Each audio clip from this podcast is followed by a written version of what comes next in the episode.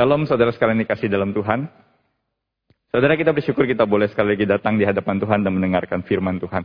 Saudara mari kita merenungkan satu bagian firman Tuhan yang diambil dari Yohanes pasalnya yang kedua ayat 13 sampai dengan yang ke-25. Injil Yohanes pasalnya yang kedua ayatnya yang ke-13 sampai dengan yang ke-25. Saya akan membacakannya untuk kita semua. Demikian firman Tuhan. Ketika hari raya Paskah orang Yahudi sudah dekat, Yesus berangkat ke Yerusalem. Dalam bait suci didapatinya pedagang-pedagang lembu, kambing domba dan merpati dan penukar-penukar uang duduk di situ. Ia membuat cambuk dari tali lalu mengusir mereka semua dari bait suci dengan sebuah kambing domba dan lembu mereka. Uang penukar-penukar dihamburkannya ke tanah dan meja-meja mereka dibalikkannya. Kepada pedagang-pedagang merpati ia berkata, ambil semuanya ini dari sini. Jangan kamu membuat rumah Bapakku menjadi tempat berjual. Maka teringatlah murid-muridnya bahwa ada tertulis, cinta untuk rumahmu menghanguskan aku. Orang-orang Yahudi menantang Yesus katanya, tanda apakah yang dapat engkau tunjukkan kepada kami bahwa engkau berhak bertindak demikian? Jawab Yesus kepada mereka, rombak bait Allah ini dan dalam tiga hari aku akan mendirikannya kembali. Lalu kata orang Yahudi kepadanya, 46 tahun orang mendirikan bait Allah ini dan kau dapat membangunnya dalam tiga hari. Tapi yang dimaksudkannya dengan bait Allah ialah tubuhnya sendiri. Kemudian sesudah ia bangkit dari antara orang mati, barulah teringat oleh murid-muridnya bahwa hal itu telah dikatakannya. Dan mereka pun percayalah akan kitab suci dan akan perkataan yang telah diucapkan Yesus. Dan sementara ia di Yerusalem selama hari raya Paskah, banyak orang percaya dalam namanya. Karena mereka telah melihat tanda-tanda yang diadakannya. Tetapi Yesus sendiri tidak mempercayakan dirinya kepada mereka. Karena ia mengenal mereka semua.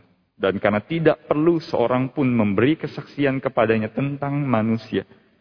Sebab ia tahu apa yang ada di dalam hati manusia. Sampai sini coba membaca firman Tuhan buat kita saudara.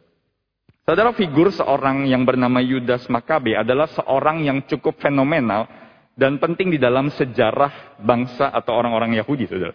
Saudara di abad kedua sebelum Masehi, kira-kira sekitar tahun 190 sampai 160 sebelum Masehi, saudara, daerah Yudea itu dikuasai oleh seorang penguasa Yunani yang bernama Antiochus Epiphanes keempat. Saudara, Antiochus ini adalah seorang penguasa yang ingin menghapus agama Yahudi pada saat itu di bawah pemerintahannya. Dan dia ingin menyatukan semua orang di bawah budaya Yunani atau budaya Helenistik, saudara. Jadi dia sebagai penguasa yang kejam saudara, dia mengharuskan orang-orang untuk mempersembahkan dewa, ke, e, mempersembahkan korban bagi dewa-dewa saudara. Jadi mereka tidak diperbolehkan untuk beribadah, bahkan agama Yahudi sekalipun tidak boleh mempraktekkan ritual agama mereka di zaman pemerintahannya. Saudara, bahkan di dalam bait suci sekalipun, mereka tidak diperbolehkan untuk menunaikan ibadah mereka. Dia memusnahkan kitab suci orang Yahudi, saudara. Dia, dia membunuh orang-orang yang menaati hukum Taurat dan bahkan saudara, dia terkenal sebagai salah seorang penguasa yang paling keji. Yaitu dia mempersembahkan korban babi saudara kepada Dewa Zeus di dalam bait Allah. Dia mendirikan altar bagi Dewa Zeus dan dia mengorbankan seekor babi di dalam altar bait Allah. Saudara dia menodai kesucian bait Allah pada saat itu. Saudara peristiwa ini menjadi peristiwa yang sangat memilukan dan menyedihkan yang diingat oleh bangsa Israel. Saudara kisah itu memicu kemarahan ataupun respons dari orang Yahudi. Termasuk saudara seorang yang bernama Matatias. Dia adalah ayah dari sekumpulan saudara dan salah satu saudaranya, salah satu anaknya adalah yang bernama Yudas Makabe, saudara. Saudara mereka pun merespons dengan sangat marah, dengan sangat kecewa dengan penguasa Yunani, penguasa pada saat itu saudara yang tidak memperbolehkan mereka beribadah. Saudara akhirnya adalah mereka memperjuangkan agama mereka. Mereka memperjuangkan bahkan bait suci yang sudah dinodai dengan begitu keras. Dan Yudas Makabe berarti namanya adalah palu artinya saudara. Dan mereka melawan dengan pedang. Mereka memberontak terhadap pemerintah pada saat itu saudara. Terus sehingga kisah yang menghancurkan martabat kemurnian bait suci ini. Itu diganti dengan berita kemenangan. Saudara, Makabe itu dikisahkan kalau kita tahu juga di dalam kisah-kisah uh, sejarah Yahudi saudara. Makabe melakukan pemberontakan yang besar-besaran kepada pemerintah pada saat itu dan pada akhirnya saudara Dia digambarkan sebagai seorang pahlawan yang bisa merebut kembali bait suci, merebut kembali bahkan Yerusalem, dan dia mendedikasikan kembali korban bakaran buat Tuhan di dalam bait suci. Saudara Makabe dianggap sebagai salah seorang pahlawan nasional revolusi yang berhasil mengembalikan kesucian, kemurnian bait suci. Saudara peristiwa ini masih dirayakan oleh orang Yahudi sampai sekarang dengan hari raya Hanukkah. Itu adalah hari raya yang menggambarkan atau mengingat kembali bagaimana Makabe masuk ke dalam bait suci saudara dan kembali untuk memurnikan bait suci. Saudara kisah Makabe ini menjadi kisah yang penting bagi kita untuk sama-sama mengenal apa yang orang Yahudi sebenarnya harapkan. Apa yang orang Yahudi sebenarnya gambarkan ketika mereka ingin ada orang yang datang dan menolong mereka sebagai salah satu umat yang sedang dijajah. Dan mereka mungkin membayangkan seorang Mesias yang bisa memulihkan bait suci. Sama seperti Yudas Makabe. Soalnya itulah sebabnya Yudas Makabe lahir sekitar dua abad, satu sampai satu setengah abad sebelum Yesus. Dan ketika Yesus lahir, Inilah yang sedang dipercaya atau inilah yang sedang dihidupi oleh orang-orang Yahudi pada saat itu, saudara. Saudara di zaman Tuhan Yesus, saudara, revolusi itu pun selalu dibutuhkan. Walaupun bait suci sudah mereka miliki saat ini, bait suci kembali dibangun, saudara. Tetapi pada saat itu, saudara, mereka bisa menjalankan kegiatan agama mereka seperti biasa. Mereka bisa menjalankan ritual agama mereka. Mereka diperbolehkan kembali setelah berbagai macam ada pemberontakan, Bangsa Yahudi pada saat itu bisa kembali beribadah. Saudara, tetapi mereka tidak bisa menjalankan kegiatan ibadah dengan seenaknya, saudara. Saudara, kalau kita perhatikan, saudara, di dalam bait suci, di samping kiri kanan bait suci, saudara, selalu ada tempat menara penjaga. Supaya para penjaga Roma, saudara, bisa tahu. Kalau misalnya sewaktu-waktu orang Yahudi berniat memberontak, mereka bisa tahu dan mereka bisa langsung bertindak pada saat itu juga. Saudara, tetapi pada saat itu mereka setidaknya bait suci pada saat itu bisa berjalan dengan normal dengan semua fungsinya. Tetapi rupanya saudara tanpa mereka tahu, bangsa Yahudi pada saat itu ketika Yesus datang ke bait suci, mereka membutuhkan sebuah revolusi kembali. Mereka membutuhkan yang kali ini dibawa oleh Yesus dengan sebuah momentum dan cara yang bahkan mereka tidak duga atau tidak mereka harapkan sebelumnya. Saudara, dan itulah yang mungkin sedang kita butuhkan di dalam hidup kita. Saudara, bait suci yang dibangun pada zaman uh, Herodes, saudara, adalah tempat yang penting bagi Yesus juga di dalam pelayanan, saudara. Saudara, sebagai seorang Yahudi yang taat, Yesus itu harus setidaknya merayakan Paskah dan pergi ke Yerusalem. Sehingga saudara kita tahu setidaknya dalam masa tiga setengah tahun pelayanan Yesus, setiap tahun setidaknya Yesus tiga kali pergi ke Yerusalem untuk merayakan Paskah. Sehingga kisah di Injil Yohanes ini, itu kisah yang mungkin bisa jadi berbeda dan bisa jadi sama dengan kisah yang kita tahu ada di dalam Injil-Injil lain, Matius, Markus, dan Lukas. Tetapi bedanya saudara, kisah di Injil Yohanes ini ditempatkan di awal dari pelayanan Yesus. Baru Yesus muncul di publik, dia menyucikan bait Allah. Tetapi di Injil lain, saudara, kisah penyucian bait Allah ditempatkan di paling akhir sebelum Yesus pada akhir akan mati. Saudara kisah yang berbeda, apakah ini kisah yang sama atau kisah yang berbeda? Saudara, ada berbagai macam perdebatan. Ada yang bilang ini peristiwa yang berbeda karena ada detil-detil yang berbeda. Karena Yesus tiga kali ke Yerusalem, bisa jadi ini adalah yang pertama dari pelayanan Yesus. Nanti di tahun-tahun setelahnya dia akan datang kembali dan menyucikan lagi dengan cara yang sama. Saudara, apa pun yang jadi perdebatan ini, saudara, saya pikir ada ada maksud khusus dari Injil, penulis Injil Yohanes, yang sengaja menempatkan penyucian bait Allah oleh Yesus ini di dalam bagian awal daripada pelayanan Yesus. Saudara hari raya Paskah itu diadakan setiap bulan ke-10 di kalender Yahudi. Mungkin kalau di kalender kita sekitar bulan Maret atau April. Sehingga setiap laki-laki yang berusia 12 tahun ke atas itu harus pergi ke Yerusalem. Di mana pun dia berada, saudara dia harus menghadiri perayaan yang dilakukan. Untuk apa? Untuk mengenang keluarnya mereka dari tanah Mesir. Sehingga saudara perayaan Paskah ini diadakan besar-besaran selama tujuh hari dan akhirnya diakhiri dengan pengorbanan menyembeli anak domba. Saudara perayaan ini merujuk kepada tulah terakhir di mana bangsa Israel dilewatkan dari malaikat maut karena pengorbanan darah anak domba.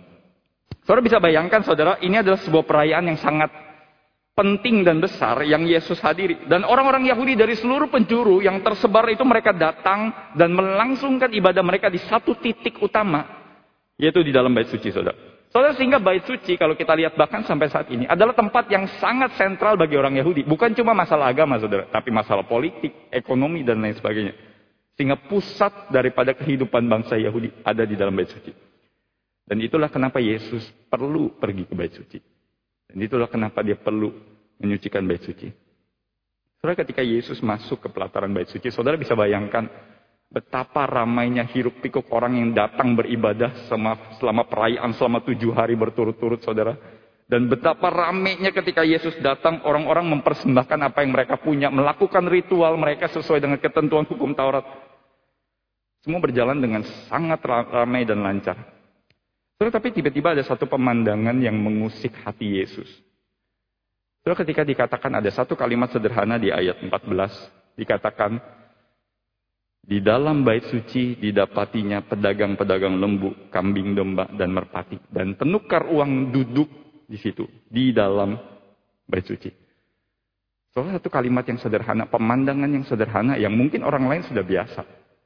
Tapi pemandangan ini mengusik hati Yesus.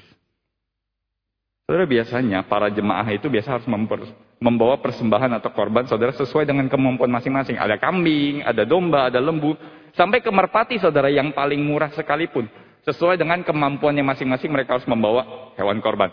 Nah saudara persembahan di dalam bait Allah pun persembahan khusus. Karena mereka tidak bisa pakai koin kaisar. Karena ada lambang atau logo daripada penguasa pada saat itu. Dan itu dianggap haram oleh mereka.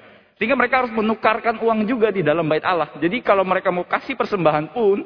Mereka harus tukar uang di money changer saudara. Jadi bukan cuma pada saat ini saudara. Zaman dulu pun ada money changer di dalam bait Allah. Sehingga mereka harus pakai uang khusus kalau mereka mau mempersembahkan sesuatu buat Tuhan. Nah saudara ketika mereka mempersembahkan korban dan membawa korban, korban ini biasanya akan dilihat.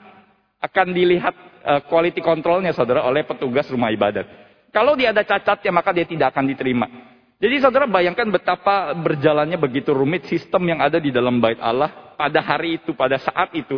Ketika tujuh hari itu banyak orang yang ingin datang, orang Yahudi dari segala penjuru. Terus sehingga untuk mengurangi kerumitan birokrasi itu saudara. Pada akhirnya area pelataran, yaitu kalau kita lihat di area halaman tidak sampai masuk ke dalam bait suci, tapi ada kotak itu saudara yang di depan. Itu adalah bagian pelataran saudara. Itu adalah bagian pelataran di mana akhirnya mungkin oleh pengurus rumah ibadat mereka menentukan, oke okay, daripada kita ribet mereka bawa binatang dari luar yang kita nggak tahu kualitinya, kita nggak tahu urusannya gimana nanti bisa jadi nggak udah bawa jauh-jauh lalu ditolak karena tidak layak atau cacat, ya udah kita kasih tempat berjualan di sana. Kita kasih tempat berjualan orang-orang yang mau bisa berjualan yang pasti diterima persembahannya, lalu penukaran koin yang pasti juga diterima. Saudara, untuk mengurangi, mungkin kita melihat ini hal yang bagus, saudara, dari kacamata ekonomi, politik, agama, saudara. Kondisi seperti ini bahkan mungkin bisa dikatakan sangat baik. Karena semua perputaran cash flow, pelayanan bayi suci, semua berjalan dengan bagus dan lancar. Terus mungkin bagi kita, mereka menganggap bahkan ini diperkenan dan diberkati oleh Tuhan. Semua ibadah kita saat ini bisa berjalan dengan baik. Mereka senang. Saudara, tetapi ada yang mengusik dari reaksi Yesus, saudara. Yesus melihat hal ini dan Yesus tidak senang, saudara. Saya bertanya-tanya, kenapa Yesus tidak senang dengan hal ini? Bukankah kalau orang Yahudi bisa beribadah kepada Tuhan, itu sangat baik. Dan bahkan mereka dipermudah untuk mengurus segala macam kegiatan mereka, saudara. Tapi lihat dari reaksi Yesus, saudara. Sepertinya ini sedang tidak baik-baik saja.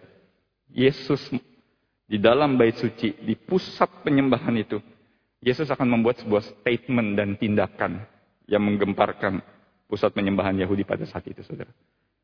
Saudara, apa yang dilakukan oleh Yesus? Melihat satu pemandangan sederhana itu, saudara, dikatakan di dalam ayat 15 dan 16 yang membuat cambuk dari tali lalu mengusir mereka semua dari bait suci dengan kambing, domba dan lembu mereka dan uang penukar dihamburkannya ke tanah, meja-meja dibalikannya kepada pedagang merpati ia berkata, "Ambil semuanya dari sini, jangan membuat rumah Bapakku menjadi tempat berjualan." Saudara bisa bayangkan apa yang sedang dilakukan oleh Yesus di tengah orang-orang yang sedang merayakan selama tujuh hari dengan euforia. Saudara, mengapa Yesus harus bereaksi dengan sangat ekstrim? Kalau kita tanya atau kita, kalau Yesus hidup di zaman sekarang, saudara, mungkin kita akan melihat dia sebagai seorang yang sangat ekstrim, saudara.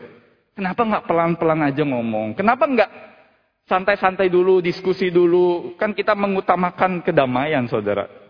Dan supaya ada tidak ada perpecahan dan lain sebagainya. So, kenapa Yesus bereaksi dengan sangat ekstrim? Bukankah dia harusnya senang, ikutan senang kalau semuanya berjalan rapi buat Tuhan? So, bagian terluar dari pelataran itu yang dipakai untuk menjual korban bakaran, tempat money changer, saudara. Itu sebetulnya disebut sebagai court of Gentiles. Atau disebut sebagai tempat ibadah bagi orang-orang non-Yahudi. Jadi simpatisan orang-orang non-Yahudi tapi yang percaya kepada Allah Yahweh. Mereka biasanya hanya bisa sampai kepada pelataran itu, saudara. Mereka tidak bisa masuk lebih jauh seperti orang Yahudi laki-laki. Dan mereka itu biasa tempat buat perempuan maupun orang-orang non-Yahudi tapi yang mau beribadah. Terus sehingga bayangkan orang-orang non-Yahudi yang mau beribadah kepada Tuhan. Mereka biasanya hanya bisa beribadah sampai sini. Tapi di tempat ibadah mereka, dipenuhi oleh kambing, domba, lembu, merpati, dengan segala macam hal yang mungkin bagi mereka tidak nyaman untuk beribadah. Dan saudara, sangat mungkin di sini, ada orang yang berkata, sangat mungkin terjadi permainan saudara, kong kali kong gitu ya saudara. Saudara, para pedagang bisa memonopoli harga saudara karena hanya bisa beli di tempat itu. Ibaratnya begitu. Mereka bisa jadi mengetok harga yang tinggi bagi orang-orang yang datang. Lalu yang menukarkan uang, mereka bisa menukarkan uang dengan rate yang cukup tinggi. Dengan tarif yang cukup tinggi, saudara. Sehingga kemungkinan para pengurus rumah ibadat juga mendapatkan keuntungan tertentu dari hal ini. Jadi semua sistem perputaran uang semua berjalan dengan begitu lancar, saudara, di sana. Terus ada begitu banyak kemungkinan kenapa Yesus tidak senang dengan pemandangan ini, saudara. Tapi yang pasti, saudara, yang Yesus tahu dan yang kita bisa lihat adalah apa yang dikatakan oleh Yesus, saudara.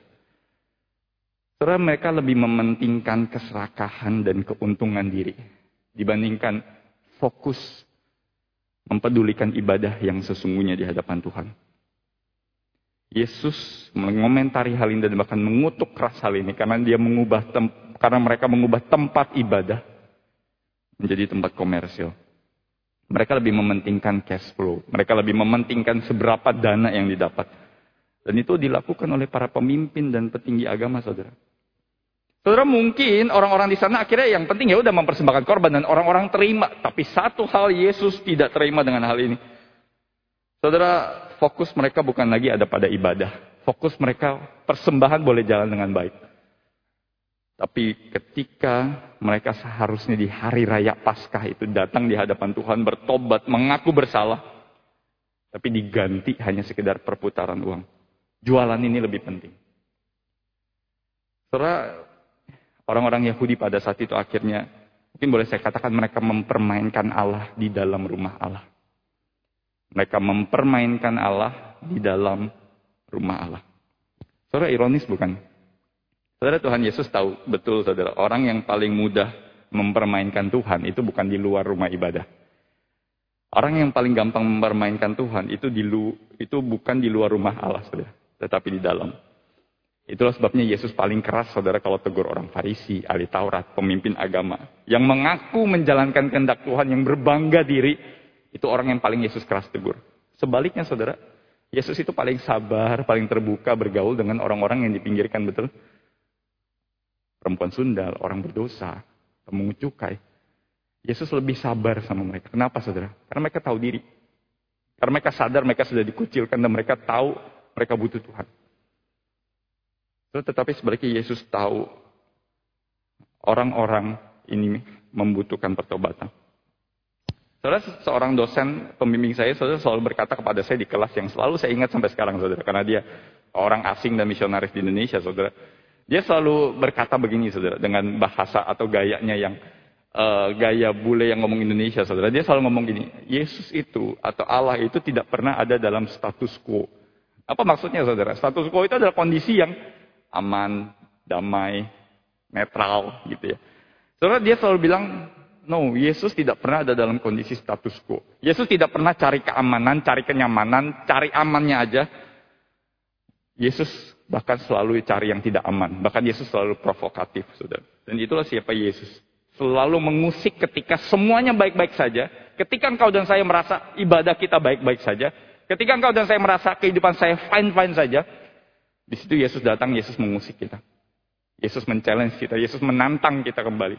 Dengan semua ibadah kita, dengan semua yang kita anggap berharga dan kita anggap penting. Saudara, reaksi Yesus di ibadah di rumah Allah itu menjadi reaksi yang sangat-sangat menjadi tamparan yang keras. Buat orang Yahudi pada saat itu yang melihat dan juga buat kita. Yesus tidak pernah puas, saudara. Hanya dengan ibadah kita. Yesus selalu men-challenge kita. Apakah betul engkau sedang beribadah?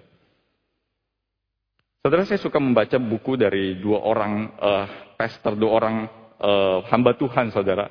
Mereka adalah Francis Chan dan David Platt, saudara. Buku-buku mereka juga sudah diterjemahkan bahasa Indonesia dan saya sangat uh, terberkati dengan buku-buku yang mereka uh, tulis, saudara. Saudara Francis Chan salah satunya adalah merintis gereja dari nol, saudara, selama mungkin puluhan tahun yang lalu. Dan selama kurang lebih hampir 30 tahun dia menjadi gembala ibaratnya, karena dia salah seorang perintis. David Platt, saudara, juga dinobatkan menjadi salah seorang uh, pastor megachurch termuda di Amerika, saudara. Jadi gereja mereka bukan gereja kecil-kecil, saudara. Gereja mereka adalah gereja yang besar. Dan mungkin, saudara, bagi kita, mungkin mereka adalah teladan atau idaman dari pelayanan gereja yang sering kali kita kejar, saudara. Mereka punya aset begitu banyak, punya fasilitas begitu banyak, jemaat yang begitu banyak datang beribadah puluhan ribu, semua mereka punya, saudara. Saudara, kalau kita bayangkan kehidupan mereka mungkin kehidupan yang sangat enak, sangat nyaman dengan pelayanan yang berhasil. Saudara, tetapi ada sampai di pada satu titik, saudara, saya, membu saya membaca buku mereka dan mereka punya kegelisahan yang sama, saudara, sebagai salah seorang hamba Tuhan dari gereja yang besar. Saudara, mereka menggumulkan, saudara. Saya punya orang begitu banyak datang di rumah ibadah, katanya. Saya punya ribuan dan bahkan orang mau mendengar firman Tuhan dengan begitu perhatian. Tetapi dia merenungkan kalau kita menarik banyak orang datang ke gereja dengan segala marketing yang canggih, hiburan yang memanjakan jemaat, fasilitas yang sangat menggoda. Dia berkata, itu berarti kita harus selalu menahan mereka dengan cara yang sama. Setiap hari mereka merenungkan, kita harus menghibur jemaat. Setiap hari kita harus memanjakan jemaat, saudara. Setelah dia merenungkan hal itu dan akhirnya dia merenung, bahkan Francis Chan, saudara, sampai pada akhirnya dia memilih untuk uh, resign dari tempat dia merintis, saudara, dan dia mendirikan gereja rumah sampai saat ini. David Platt sendiri, saudara, dia rajin untuk menjadi misionaris, terutama di daerah China, saudara. Walaupun dia adalah seorang pastor megachurch. Untuk membuat dia memikirkan kembali, apa arti gereja? Saudara, mereka menggumulkan kembali, saudara mulai mempertanyakan, apa betul ini yang Tuhan mau? Apa betul Tuhan berkenan dengan ibadah ini? Saudara, tentu saya tidak tahu jawabannya karena saya tidak di dalam gereja mereka. Tapi saya pikir keresahan mereka, kegelisahan mereka. Pasti kita tanyakan juga dan untuk men-challenge kita sendiri, saudara. Apakah dengan segala kenyamanan yang ada saat ini? Apakah dengan segala kemudahan yang ada saat ini? Engkau dan saya sungguh betul-betul datang di hadapan Tuhan dan betul-betul beribadah kepada Tuhan. Soalnya saya membayangkan ya ketika Yesus datang ke bait Allah. Dan ketika Yesus bereaksi melihat satu peristiwa ini saudara. Saudara kira-kira gimana sih cara bicara Yesus? Saudara bisa bayangkan nggak apa yang dikatakan oleh Yesus di sana dan apa yang dilakukan Yesus? Saudara gimana kira-kira gaya Yesus saudara? Ketika dia memegang cambuk, gesturnya gimana saudara? Dan apa raut mukanya Yesus kira-kira seperti apa saudara? Apakah karena kita tahu dia Allah dia nggak mungkin marah misalnya saudara dia memegang cambuk sambil tersenyum saudara dan sambil dengan pelan dia ngusir, ayo pergi pergi pergi gitu ya saudara. Mungkin saudara bisa bayangkan sendiri, berimajinasi. Kira-kira Yesus itu mengusir mereka atau bereaksi itu seperti apa sih?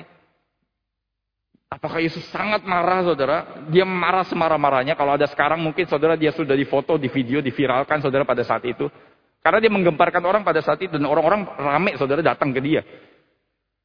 Saudara bahkan di Injil Yohanes ini saudara Yesus itu dibandingkan Injil lain saudara di dalam Injil Yohanes, di dalam penyucian bait Allah ini, Yesus digambarkan sebagai seorang yang cukup anarkis, saudara. Detil-detilnya dibalikan mejanya, dicambuk pakai, uh, ya ada tali dan dibikin jadi cambuk, saudara. Koin-koin berserakan, kambing domba lembu diusir, semua berantakan, saudara. Orang lagi beribadah, saudara. Dan Yesus jadi pusat perhatian saat itu. Orang pada saat itu mungkin menganggap ini orang gila. Ini orang figur yang provokatif, kerjaan cari ribut terus. Bahkan di zaman sekarang, saudara, mungkin Yesus bisa dianggap sebagai seorang yang gila. Saudara bayangkan, saudara, semua perhatian tertuju pada Yesus. Orang lagi kusyuk ibadah, tiba-tiba dibongkar semua. Siapa orang ini? Saudara, tetapi Yesus pada saat itu murid-muridnya teringat setelah itu, saudara. Karena Yesus mengutip Mazmur, saudara. Cinta akan rumahmu menghanguskan aku. Saudara, pemimpin agama pada saat itu nggak suka, saudara. Dan dia merespon, saudara. Dengan otoritas apa kamu bisa melakukan semua hal ini? Kau tunjukkan pada kami bahwa kamu berhak bertindak demikian. Yesus sederhana, saudara. Yesus bisa kasih langsung tanda ke mereka supaya mereka percaya. Tapi bukan itu yang Yesus mau. Yesus sederhana, mereka cuma jawab, kamu robohin bait Allah ini, aku bangun kembali dalam tiga hari. Yesus jawab gitu makin dipandang gila, bener nggak saudara? Udah ditanya apa, jawabnya apa? Tiga hari, 46 tahun dibangun ini. Kamu tiga hari membangun lagi. Saudara Yesus seakan-akan memberikan tamparan yang keras. Apa maksud Yesus saudara dengan menyucikan bait suci? Sederhana saudara. Yesus ingin dalam tanda kutip merobohkan bait Allah yang dibangun oleh manusia. Dengan kesombongan manusia. Dengan kapasitas manusia. Barulah dia bisa mendirikan new temple, bait suci yang baru di dalam dirinya sendiri. Saudara Yesus sebagai bait Allah, bait suci yang baru itu datang ke bait suci yang lama. Dan seakan-akan menantang bait suci yang lama yang penuh dengan kekorupan manusia, penuh dengan berbagai macam tipu daya manusia yang pada saat itu ada. So, sehingga challenge dari Yesus ini saya pikir yang harusnya menjadi tantangan buat kita saudara. Yesus menggantikan bait Allah yang lama dengan bait Allah yang baru di dalam dirinya. So, saya pikir inilah revolusi yang ditawarkan oleh Yesus saudara. Saya pikir saudara ketika saya merenungkannya, gimana cara Yesus mencambuk itu ya saudara? Gimana raut muka Yesus dan gestur Yesus? Saudara, saya, ber, saya merenungkan saudara dan saya berkata, cara Yesus mencambuk dan cara Yesus berbicara atau cara Yesus pada saat itu itu memang keras saudara, memang sakit, memang menyakiti hati banyak orang pada saat itu. Tapi saya bisa berkata itu adalah a gentle whip from God. Cambukan yang gentle, yang lemah lembut dari Tuhan. Saudara, kalau kita bayangkan tadi ya saudara, Yudas dari Yudas Makabe, dia masuk ke bait Allah, menyucikan kembali, merebut kembali bait Allah dari kekorupannya dengan pedang. Yesus yang sama dua abad kemudian datang ke bait Allah. Tapi dia tidak datang dengan pedang. Dia tidak datang dengan kekerasan. Mungkin orang lain lihat dia terlihat kasar, saudara. Tapi saya percaya justru Yesus menggunakan cambuk dari tali adalah karena itu bukan senjata. Adalah karena dia ingin memberikan shocking effect. Dia ingin memberikan cambukan yang mungkin sakit, tapi sementara. Mungkin sakit, tetapi itu adalah bentuk kasih sayang dan tegurannya kepada orang-orang. Bayangin saudara kalau Yesus masuk pakai senjata ribuan malaikat, habis sudah semua. Tapi Yesus pakai cambuk yang terbuat dari tali, yang sederhana saudara. Itu cuma kayak, ya dipecut saudara. Tapi itu adalah cambuk yang gentle yang lemah lembut, yang seakan menarik. Apakah kamu yakin ini yang sedang kamu ibadahkan di hadapan Tuhan? Soalnya cambukan dari Yesus adalah cambukan yang mengundang engkau dan saya untuk memikirkan kembali. Saya datang ke sini buat apa sih? Saya datang ke sini mendirikan bait Allah yang seperti apa sih? Saya datang ke sini menjadi gereja yang seperti apa sih? Apakah engkau saya masih keras hati? Seperti orang-orang Farisi, saudara. Yang pada saat itu Yesus sudah kasih tamparan yang keras, saudara. Mereka masih tanya ke Yesus, otoritasmu apa? So, ketika Yesus memberikan cambukan, apa yang jadi respons kita, saudara? Kita marah sama Tuhan dengan begitu banyak hal yang mungkin terjadi yang kita nggak bisa terima. Kita di-challenge oleh Tuhan, apakah kita tidak mau terima Tuhan men-challenge kita? Saudara, mungkin banyak orang akan shock, saudara, pada saat itu melihat Yesus. Tapi kemungkinan besar besok-besoknya ketika Yesus sudah tidak ada, semua berjalan seperti biasa. Tetapi Yesus akan kembali mengguncang dunia, saudara, dengan sebuah revolusi. Revolusi Yesus dimulai ketika dia menghancurkan dirinya sendiri. Rela dihancurkan dirinya, supaya bait Allah keangkuhan dan kesombongan kita dirobohkan. Dan supaya kita dibangun kembali di dalam kasihnya.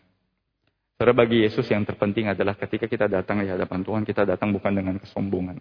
Pandemi membuktikan hal itu, saudara. Kita sombong, kita terlalu banyak menganggap kita pantas. Tapi maukah kita datang sekali lagi di hadapan Tuhan dengan kerendahan hati? Tapi yang mau datang kepada Allah. Saudara, Injil Yohanes ini Injil yang indah, saudara. Perikop sebelumnya dari bagian ini adalah perkawinan di Kana. Pertama kali di Injil Yohanes Yesus tampil. Di sebuah perkawinan, institusi perkawinan resmi Yahudi. Lalu Yesus datang ke bait Allah, sebuah tempat sakral Yahudi. Lalu di perikop setelahnya, saudara dua perikop setelahnya, Yesus datang dihampiri oleh seorang pemimpin agama Yahudi bernama Nikodemus. Dan di perikop setelahnya, di pasal setelah di pasal 4, Yesus didatangi oleh kebalikannya, saudara. Seorang perempuan Samaria. Mulai dari perkawinan, bait suci, pemimpin agama Yahudi datang, bahkan sampai orang yang tidak layak, seperti perempuan Samaria. Yesus memberikan sebuah reformasi. Yesus memberikan sebuah cambukan yang lembut. Dan Yesus terus bekerja men-challenge orang. Bahkan kepada Nikodemus, bahkan kepada orang Samaria, perempuan Samaria, saudara. Yesus mengundang mereka, mau nggak percaya. Saudara, jika Yesus datang ke bait suci kita, saudara kita adalah bait suci, bait Allah. Kalau di perjanjian baru kita tahu bait kita, tubuh kita adalah bait roh kudus. Terus saya merenungkan saudara, jika Yesus datang ke bait suci kita, mungkin ke gereja kita. Atau jika Yesus datang ke hati kita saat ini dan dia melihat saudara. Kira-kira apa yang akan dia temukan? Kira-kira apa yang jadi reaksi Yesus saudara? Kalau dia menemukan hati kita sekarang. Apakah dia akan menemukan dia senang? Atau dia akan menemukan Aku tidak suka dengan semuanya ini. Tetapi cambukan yang lembut itu saudara selalu Yesus berikan kepada kita. Undangan itu selalu tersedia buat kita saudara. Saudara tidak ada kebangunan kembali. Tidak ada kebangunan rohani saudara. Kalau kita tidak dihancurkan terlebih dahulu. Saudara itu rumusnya saudara. Tidak ada yang lain. Kalau saudara mau kebangunan kembali di dalam hidup kita. Kalau saudara mau sebuah kebangunan rohani saudara. Maka jawabannya adalah itu pasti tidak nyaman. Sama seperti orang Farisi yang harus menantang Yesus. Kita mungkin awalnya keras hati, saudara. Tapi maukah kita sekarang dirobohkan terlebih dahulu oleh bait keangkuhan kita. Bait hidup kita yang terkesan penuh dengan kesombongan, ambisi. Bahkan ketika datang di hadapan Tuhan, kita mempermainkan Tuhan. Maka kita dirobohkan kembali dan dibangun di dalam kasihnya. Yang lembut, memecut kita, tapi ingin kita kembali kepadanya. Saudara, bait Allah akhirnya hancur di tahun 70. Puluhan tahun setelah Yesus mati, saudara. Tapi kehancuran bait Allah itu adalah sebuah kebangunan kembali. Karena gereja tersebar luas orang-orang Kristen. Injil diberitakan, saudara. Dan banyak orang percaya kepada Tuhan. Bait Allah harus dihancurkan, mau tidak mau. Untuk menunjukkan kita tidak bisa bergantung pada manusia. Kita tidak bisa bergantung pada keangkuhan diri kita. Kita harus datang di hadapan Allah. Saudara, maukah kita terima respons ini? Respons Yesus yang provokatif buat kita. Tapi respons yang mengundang kita kembali. Maka kita datang dengan hati yang tulus. Tidak lagi mengandalkan keangkuhan kita, kesombongan. Saya orang Kristen, saya hebat. Saya bisa. Tapi datang seperti orang perempuan Samaria. Seperti Nikodemus yang penasaran yang diam-diam. Tapi pada akhirnya kita tahu apakah dia percaya pada Yesus atau tidak. Saudara, biarlah ini menjadi perenungan kita. Karena apa, saudara? Karena di ayat terakhir, saudara, digambarkan dan dikatakan, dia tidak perlu orang memberikan kesaksian tentang dia. Karena dia tahu apa yang ada di dalam hati manusia. Kita terima, tidak terima, saudara, dia tahu isi hati kita kita sembunyiin di hadapan orang ataupun di hadapan dia saat ini. Dia pun tahu saudara, percuma. Dan dia tidak perlu mempercayakan dirinya kan sebab ia tahu apa yang ada di dalam hati manusia. Maka engkau dan saya kembali dirobohkan, dihancurkan. Tetapi dibangunkan kembali oleh kasih Allah. Yang menyucikan kita dengan cambukan yang lembut. Mari kita berdoa saudara.